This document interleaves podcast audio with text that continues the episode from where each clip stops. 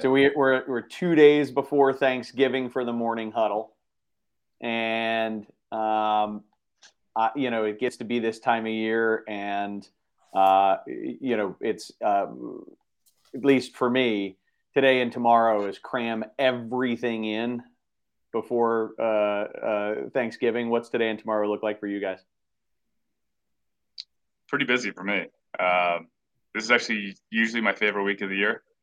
Wednesday's like a half day kind of deal, uh, but not this year. It's gonna be uh, Not this year. little- yeah. Yeah, not for me either, unfortunately. We, me and Josh just realized we're both headed to Philadelphia to visit family in Bucks County. Um, this Oh. is the first year that me and my brothers are taking over Thanksgiving and um, cooking for my mom. So my mom gets to relax, but we're using her house still. So Is do you the think your mom record, will I- actually relax? Because I, I know if like it, that sounds like a really cool theory for my mom, there's zero chance she would relax. exactly, I'm sure she's, you know, she says that she's going to be busy with my son, but I know she'll be popping in the kitchen checking. uh huh. And Yeah, for the we- record, I said I was excited to go see my family. Stacey, I didn't hear her say that. Thanks. Throw Just me kidding. under the bus. No, no, no, it was. She just didn't. She didn't say. I didn't she hear was it. I didn't hear it. That's all. Well, I have heavy responsibilities this year, so So, so I got. I, I started on total accident. I started a little bit of family drama yesterday. We've got, of course, the obligatory family text thread, and I saw this uh, article on how to prepare like the best Thanksgiving turkey, and I was like, oh, I'll send this along. And of course, it was like my mother was like, sure, we can change the way that I do Thanksgiving turkey. Evidently, that's not Oh. good enough for you. And I'm like, no, I'm sorry, I didn't have. There there was no agenda. No agenda. it was awesome.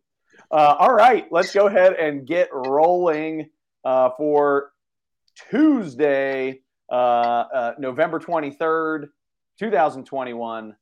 Welcome to the Morning Huddle. I'm Chad Prinkey alongside my partner and producer, Stacey Holsinger. Stacey, how are you today? good, great. What? Uh, uh, so, so going going to Bucks County is that like the standard? You always go to mom's. Yeah, she would not give up her holiday for anything. For I mean, she's an excellent cook, so I don't think anybody really wanted her to give it up. But this year, she's like, I- I'm taking a break. You guys got the kitchen, so You know, it, it's uh, it's my best recommendation is to screw it up. That way, next year you get to return back to tradition. no, that's a good idea. yeah, that's that's my that's what I do with the dishes when I'm uh, given that task. It's what I do, you know. Anyway, so um, all right, cool. So uh, uh, Stacey, uh, you know, her, Stacey's role as always is to come in in that last ten minutes and capture all of the uh, awesome questions that come in throughout the course of the session. So uh, for those of you who are viewing live right now on LinkedIn Live, please um, make sure that you get comfortable with that chat function fire your questions across. We want a chance to to address those throughout the course of the session. Today, uh, our so so Stacey, we'll see you with ten minutes to go. Thank you so much. I, I know you'll come uh, locked and loaded with some good ones. See you soon. See ya. So today, uh, my guest is Josh Hauserman. Uh, Josh, Josh is a good friend of mine personally, uh, but he is the head of the bonding group for HMS Insurance Associates, where he leads a team of 11 agents uh, and uh, and three other support staff that help to make those agents successful. And uh, Josh is also always behind the scenes to help not only his own clients but the teams, the rest of his team's clients, to solve complex business and construction problems. Um, you know, to help these contractor clients to get things done. Um, I, I actually knew Josh before I ever met Josh through my clients who anytime in a conversation over the years um, you know i've been serving the, the, the, construction industry for 12 13 years over that time frame uh, i would get into conversations with contractors and and talk about their most trusted advisors you know their lawyers their accountants things like that and i would hear josh's name a lot so we shared a lot of overlap with our uh, account base and eventually i just thought i got to meet this guy people talk about him uh, you know my clients speak about him the way I hope they speak to others about me. And uh, and so Josh and I got to know each other.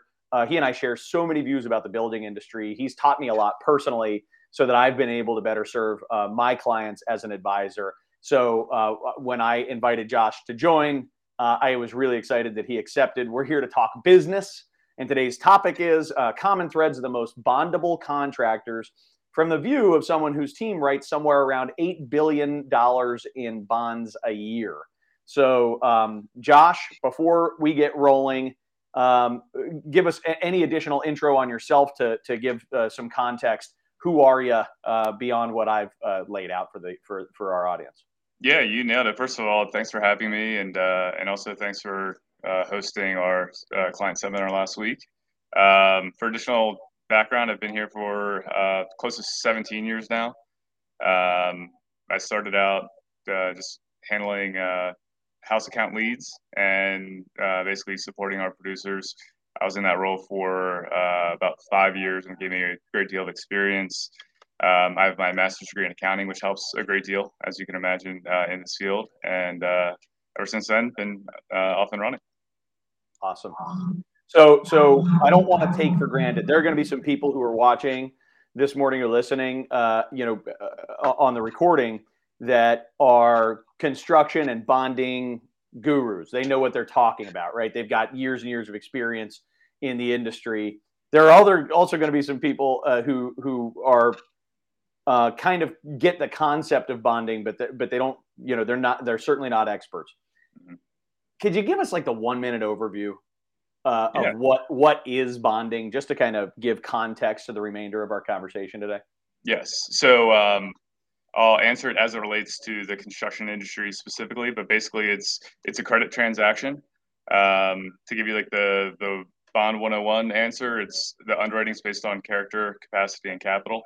Um, character meaning you're going to do what you say you're going to do, and and um, you know your references will check out. You haven't had a bankruptcy, things like that. Um, capacity meaning you have the labor, the equipment, the experience to handle the the jobs uh, in your backlog, and um, capital meaning you have money. Got it. And and so a bond might be defined as what? I would say um, a bond in this context is synonymous with a guarantee. So you have a, a bid bond, which is a guarantee for your bid. Performance bond guarantees your performance of the contract, and a payment bond guarantees payment of subcontractors and suppliers. Excellent. All right, cool. So with that as the backdrop, it's this, you know, question of credit worthiness, um, uh, you know, uh, uh, that, that's that's going on. Capacity, character, capacity, and what's the last one? Capital. Capital, character, capacity, and capital. Okay, good. All right, that's a good backdrop. Um, so I think most you know, for, for what bonding means to me. I think most most contractors want to be able to brag about their bonding capacity. right? You yes. know, most m- most contractors. My impression is it's a way of sort of humbly communicating their financial stability, strength, trustworthiness, etc. As a bonding pro, what do you think high bonding capacities really signify uh, w- when somebody says, you know, we we've got X, you know, desirable bonding capacity? Yes. Um, first, I would agree with you. Uh, I think it's, it's a status symbol within the construction community.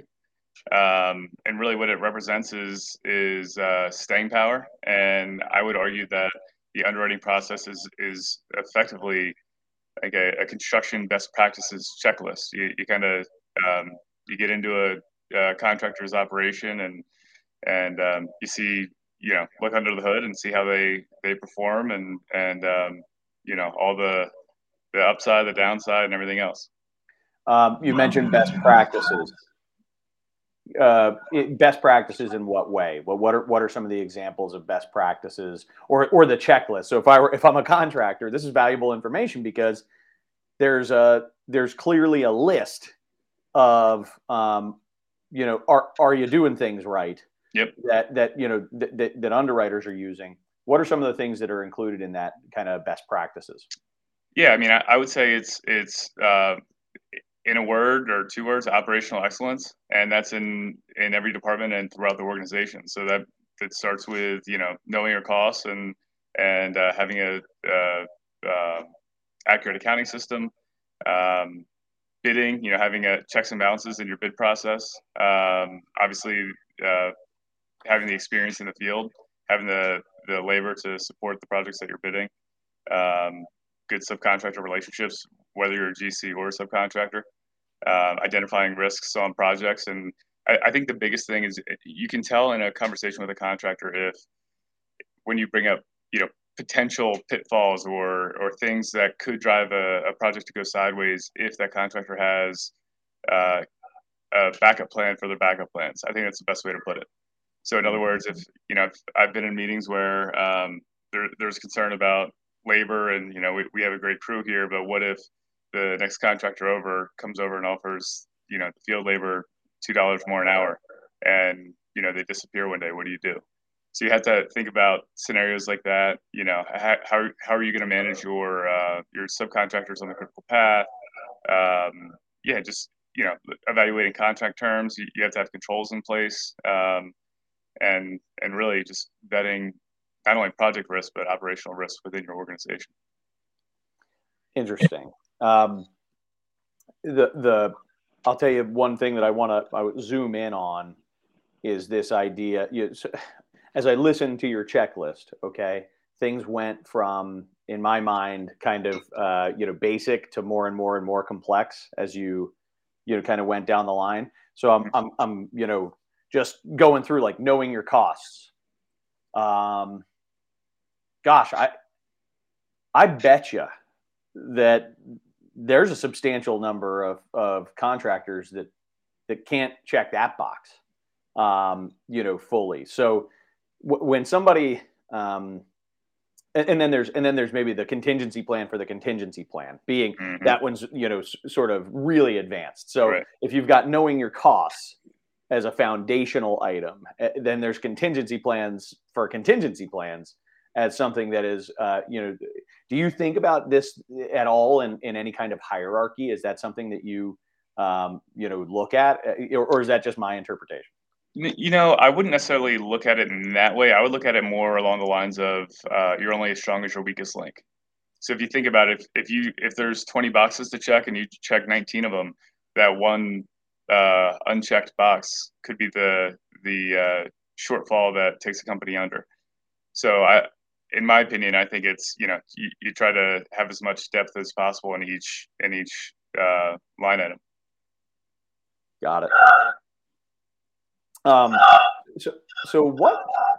One of the things that I know, uh, certainly most contractors spend a lot of time uh, thinking about, and, and, rightfully so, for lots of business reasons and personal reasons, uh, is profitability.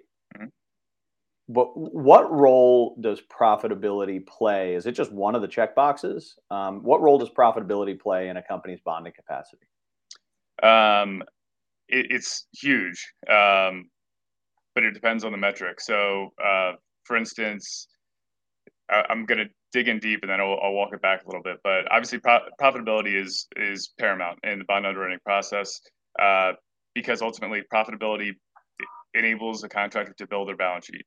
And once you have the, the working capital and, and equity, uh, basically that that effectively means that you do have staying power, and that's what getting bonded is ultimately all about. Uh, the caveat to that is um, you want to be best practices relative to profitability, except I'd argue on on one item that uh, is counter to bond underwriting uh, as it relates to profitability, and that's the return on investment metric. Um, because basically you can drive that metric higher uh, with a leaner balance sheet, um, which is countered. Like I said, it's counter to bond underwriting, where you know it's bond underwriting is based on balance sheet metrics and having um, the uh, the wherewithal to you know weather a bad job or you know whether uh, downturns in, in, the economy. Um, and obviously, all of that starts with profitability. Um, but that's the one carve out that I'd say is ROI isn't necessarily a metric, but um, to answer your question, yeah, profitability is is paramount. Uh, with with at, at the risk of going into real uh, bonding geek land, um, talk more about the ROI metric. Uh, so we actually, yeah, we we wouldn't, right? It's so return on investment is is basically uh, net income uh, relative to your equity or, or you know starting capital in the company. Um, from my perspective, that's not you know it's I say it's counter to our underwriting metrics because if you came to me and said you were going to start a construction business and and you gave me two scenarios, one where um, you were going to put in a million dollars to start, and, in another scenario where you're going to put in two million dollars to start, I would probably recommend the two million. Uh, obviously, depending on what you wanted to do. Um, but that makes that that checks that you know staying power box um, in, in a more effective manner. If that makes sense. It does. So so what what are um, what are, let me ask this question. I'm, I'm interested in what we can learn from the companies who consistently look the best in the eyes of underwriters. So for this audience that mostly consists of contractors uh, and, and also people who you know deal with contractors on a daily basis, uh, what can we learn from the companies who consistently um, are viewed as good risks in the eyes of underwriters? Um, I would go back to the you know the the best practices approach. Um, I I think one of the very important things, and obviously this depends on where a contractor is in in their life cycle, and if it's a you know long long standing contractor that has a you know long history of profitability, uh, it's going to going to be a different scenario, and and they might not need the uh, the level of advice. However, um, I mean, it, it comes back to operational excellence in in every department, right? So, uh, with your estimate, going back to knowing your costs, I think that's imperative because you're making management decisions based on your performance. You're not going to know your performance unless you have accurate cost controls. Uh, you're not going to be able to bid accurately if you don't know all of your costs and know them accurately. Uh, you're not going to know which customers to focus on or which scopes of work to focus on uh, if you don't have those those true cost figures. Uh, so I'd start there, um, and then you know if you think about contingency planning, you know having a stable of subcontractors and suppliers, having you know uh, plan A, plan B, plan C. That also goes for uh, capital as well, right? Best practices would tell you to, to tell contractors to establish a working capital line of credit, uh, but not necessarily use it and keep it for a rainy day and that way if a, if a project does go sideways or if there's a hiccup along the way um, you know you, you have an outlet. Um, I, I want to get back to this cost controls thing for a second josh is that you know really practically if i were a contractor and said i i i'm looking at myself in the mirror and i really don't have a handle fully on my costs i get to the end of the project and i'm kind of holding my breath and and that's where i peek and see like did we do okay um, you know, and, and some of them it's even tougher, right? They get to the end of the year and they just it's really like what's left yeah, yeah. at the end, you know. Yeah. Um, if if I'm in that boat, what are some tangible recommendations that you would have for getting my hands wrapped around my costs? Like, just what are some things that you've seen your clients do uh, that give them better control? Uh, that's a good question. Again, that would depend on the the size of the contractor, um, but I think the the easy answer is leverage technology. Um, you know, whether it's having a, a, project management system tied to your accounting system that ties to your bidding system uh, and have everything integrated. Uh, from my perspective, I, I think um, doing a, a post postmortem analysis is is imperative, right? That, that's how you know how your project teams are performing, uh, how your customers, how valuable your customers are to you, you know, and types of work. Um, so eh, I would say leveraging technology, and the second thing is lean on trusted industry professionals. And in that world, it's obviously your, your construction oriented CPA. I think that's that's imperative. Um, I think a lot of the time you'll you can ask most CPAs if if um, they specialize in construction. I would say most might say yes. Um, my recommendation is uh, look at companies that that you admire and and companies uh, other contractors that you know you strive to be like them and look at the industry professionals that they work with. And you know start there for your your cpa for your attorney for your you know construction consultant bond agent insurance agent the whole nine. Makes total sense. Yep. I i, I agree. I think i think the answer uh, you know said in maybe a different way is also don't don't try to go it alone. There's technology yes. and there are professionals that are literally there to help you to get your hands wrapped around that stuff um, and there's absolutely nothing um, that that uh, should stop you from from reaching out to those folks. Um, just a quick reminder to our audience, please, uh, you know, start firing in some questions, uh, you know, from your uh, perspective, so that we can shift gears to that in just a few minutes. um, uh, while I uh, move on to another question. So, so um, yeah, what are the most common mistakes that you see contractors make that are most damaging to their bondability? Uh, good question. The short answer is uh, losing money. Um, but the situations that I've seen uh, lead to losing money, it's it's any combination of um, trying to grow too fast, uh, owner disengagement, uh, lack of internal controls. Um, I, a big one that I've seen is uh, obviously jobs can go sideways. Uh, the construction industry is very dynamic, but if if you see that there's a systemic problem and there's systemic risk either on on the you know specific scope of work that you're pursuing or a specific customer or type of contract, if, if you see a systemic risk and you do not address it, it's going to come back to haunt you. Um, so I've seen that quite a bit. Um, yeah, and then just not, I, I guess the attitude, not not having the attitude of uh, I don't know what I don't know. I, I think obviously you need to be confident, but you, you know you have to have that little um, devil's advocate in your ear from time to time. To me, it goes down to what what I'm how I'm translating what what you're saying is it goes down to um, you know working on your business. So when, when it comes to working on your bonding capacity, what you're not you're not working on your bonding capacity. You're working on your business. Yes. That, that's what you're really doing. Mm-hmm. And um, and and so if a part of what you want is to improve your bondability which will enable more growth which will enable more opportunity and profitability and all those different types of things if that's what you're looking for you can't um, accept your things as they are today and say uh, yeah this is just it's what i know it's what I, you know this isn't what i do i'm not going to be great at these things you know, one of the biggest problems, uh, or, or, or, you know, kind of, I don't know, nails on a chalkboard for me when I hear is that like, like we don't, we don't want to overdo process. We don't, we, we just really don't like, uh, we like, you know, kind of allowing our people freedom, right? Which is to me, it's all, I, I'm not opposed to either of those comments, but usually when I look under the hood, what that is code for is like, we like to wing everything. yeah. you know I mean? Yeah.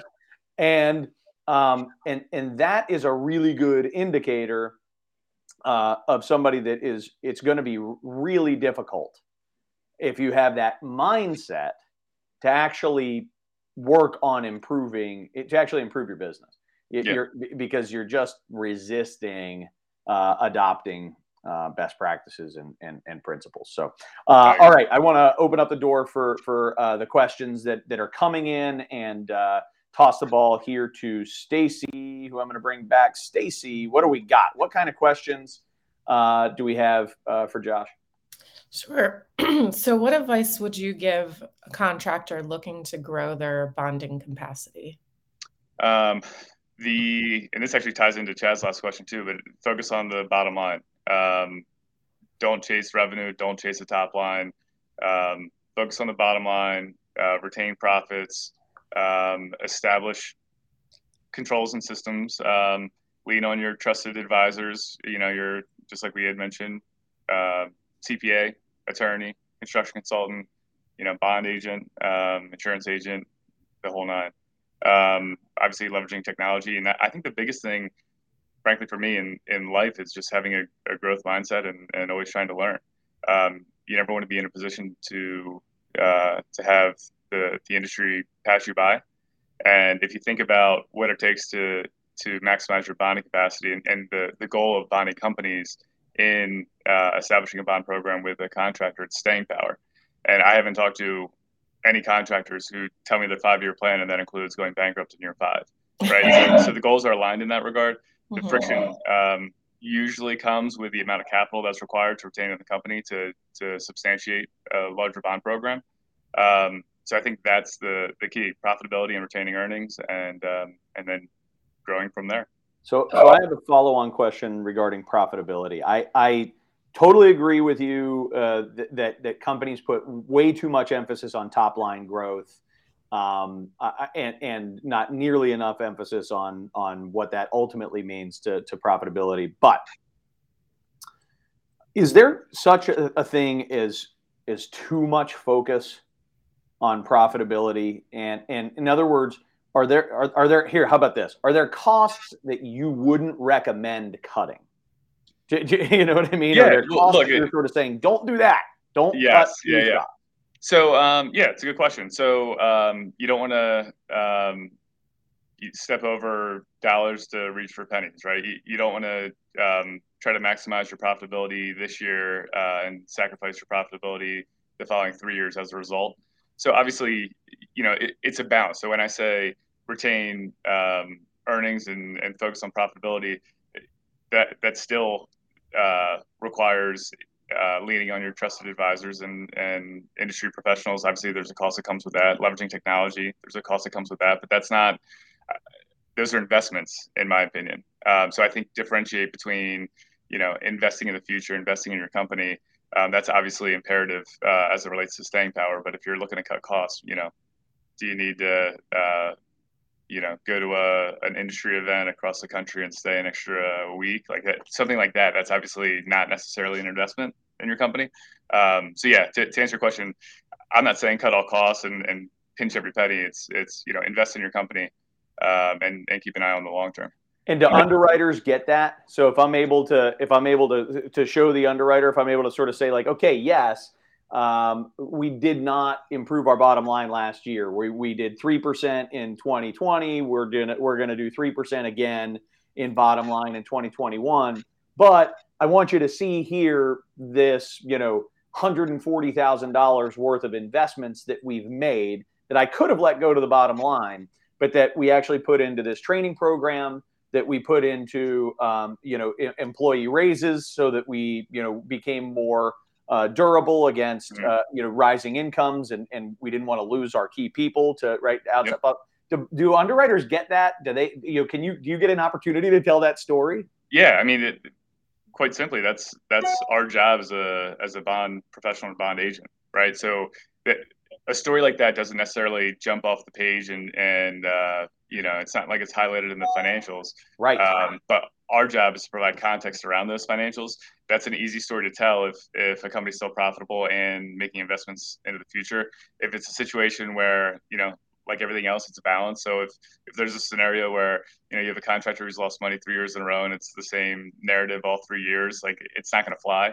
Um, so there's a balance there, but abs- the, the short answer is absolutely. That's part of the story, and and uh, obviously it's it's an investment in the future, and and obviously that matters. And that, that's that's ultimately what bonding companies want is staying power and, and a long term view on things.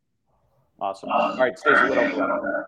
Yeah, so um, Blake Radcliffe asked with so many projects running over schedule and over budget, plus rising labor challenges, how are you calculating and managing risk? So I wouldn't say there's a, a set metric relative to that type of risk. It's um, you know let's have a conversation about how you're going to address it. So um, when I mentioned previously, you know you, you have your plan A and your plan B and your plan C. It, that doesn't necessarily mean that plans B and C are still you know makes the the job of whatever you know like a very uh, successful job for you. But if it's something that keeps it from being a total disaster, that helps. Um, so the, I think the biggest thing is just having contingency plans. So in other words, you know, with all the supply chain issues now, um, are you able to substitute products? Are you able to uh, obtain supply bonds from suppliers? Which, you know, in, in my world, it's it's always mentioned, but I know in practice it's it's more challenging um, than it you know than it would otherwise appear. Um, but just things like that, and and having having access if you're a subcontractor, having access to not only the GC but the owner to have those conversations of you know contingency plans relative to specified materials, things like that, and, and relative to labor. You know, if if uh, if you can't staff a job, um, maybe not bid it. Uh, if if uh, you have the labor uh, at at the you know bid date and it, it, evaporates by the time the project starts, then maybe Plan B is is subbing it, subbing it out. You're obviously sacrificing margin, but at least you know, like I said, it, will keep you from uh, it, will it'll avoid a, a, large problem and maybe keep it a small problem. Yeah, yeah. you just it, it's it, I, I, think that's a great point. It's you know so there's um, it's all about making sure that you have given consideration to what would be necessary if I still had to perform. How would I work through these things? What are alternate materials? What are alternate labor sources? What are alternate vendors? You know, all, all those types of um, uh, solutions. And you still might struggle, but from a from an underwriting standpoint, uh, that's what they that's what they're looking for. Yeah, and, and just go into a job eyes wide open. And and if if you're concerned about something where you don't have uh, you know you're not satisfied with your you know plan C, then you know talk to your attorney and see if you can um, have an outlet in that you know just contractually and and and you know have an outlet in that regard. Yeah. Great point. All right, cool. Stacey, I think we might have time for one more. Okay. So um, Eric TV said, we understand the most important things to a surety is equity, history, consistency, stability, routine process, process, procedure. And what are the three most detrimental attributes in the eyes of a surety? If you had to pick three. Three most um, detrimental attributes. Ooh, I like that. Yeah. Uh, I would say um, it, it depends on where uh, the the questioner is coming from. But from from my seat, if somebody calls me and says they need a bond, and we start talking through that process, if in that process, you know, I, I mentioned the the character, the the first C that I mentioned. Uh, I'm in that first conversation. I might ask if you know how their personal credit report looks, and that answer is very telling. And uh, the statistics behind somebody who's had a bankruptcy, for instance, uh, it doesn't bode well for round two of starting a business. So I, I would say, you know, character and, and uh, uh, more narrowly defined personal credit is is a huge item. Um, I would say um, any. It, it, depends on the the contractor, um, but I would say as as the underwriting process unfolds, look for systemic items that might cause either uh, project losses or um, overall operating losses. So it might be as simple as, you know, we've had subcontractor failures on three projects and, and that, you know, tanked our year. Well, what are we doing about that process? Are we increasing your pre-qualification? You know, it's always, it's the, the whole, the whole name of the game is um, identify systemic risks and understand why you aren't profitable if you aren't. Um, so I wouldn't necessarily narrow it down to three specific items, but the bottom line is um, uh, anything anything that uh, prohibits you from being profitable is probably you know name those as one, two, and three, and it, and it depends on the the scope of work and and the trade. I like the I like the overriding uh, first bullet of like, do you pay your bills? Yes, exactly. you do what you say you're gonna do. Good start. If you don't pay your bills uh, as an individual, that yes. might be a problem in, in, you know as a business. Um, and and and uh, the systemic problems to me, and to me, that's really maybe how I would, you know, put a bow on on the conversation or wrap up the conversation that we've talked, you know, through today is that, um, you you've got to identify those things in your business that are creating negative business outcomes. Period. That's yep. what you mean by systemic issues, right? Exactly. Yep. Yep. And having identified those, be taking proactive steps to address those issues. And then uh, you didn't say this, but I will. Uh, do do do do everyone a favor, and don't just throw a body at it.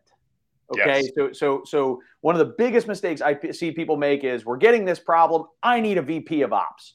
We're getting this problem. I need a CFO. We're getting this problem, and, and it's it you, that may be true, but but you also have to take personal responsibility for that as a business owner as an executive team personal responsibility for how that thing is happening rather than just bringing somebody else in to deal with a broken situation mm-hmm.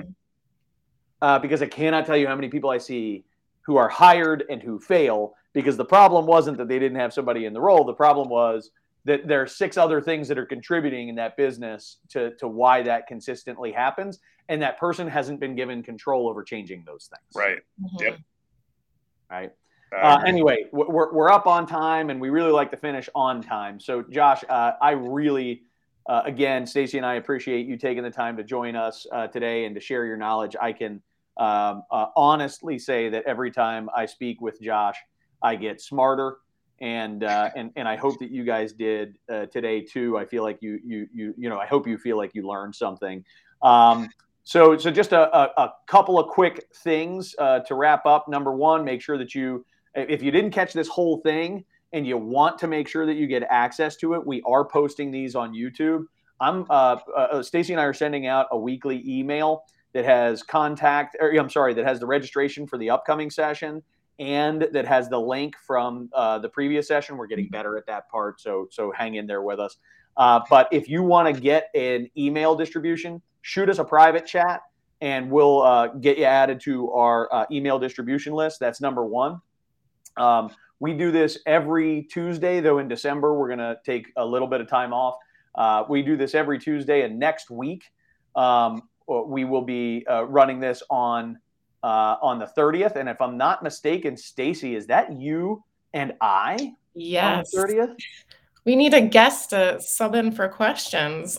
yeah, no kidding. So Stacey, Stacey and I are going to be talking about marketing best practices for mm-hmm. contractors, mm-hmm. which I'm psyched about, and Stacey uh, is a real pro on. So I look forward to, to having that discussion.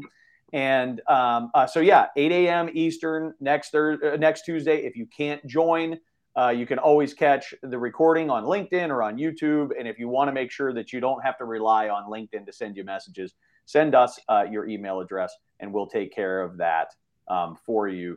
Josh, any final word for the audience before we sign off? Anything you want to say? Thank you both for having me. Thanks for listening and happy Thanksgiving. Be safe. Thanks. You do the same. Stacey, anything you want to say to wrap us up? Uh, if we didn't get to your questions, feel free to reach out to Josh, and I'm sure he could help yep. you with anything. And um, happy Thanksgiving, everybody. Thanks so much. Yeah, happy Thanksgiving. See you, team. See ya. Bye bye.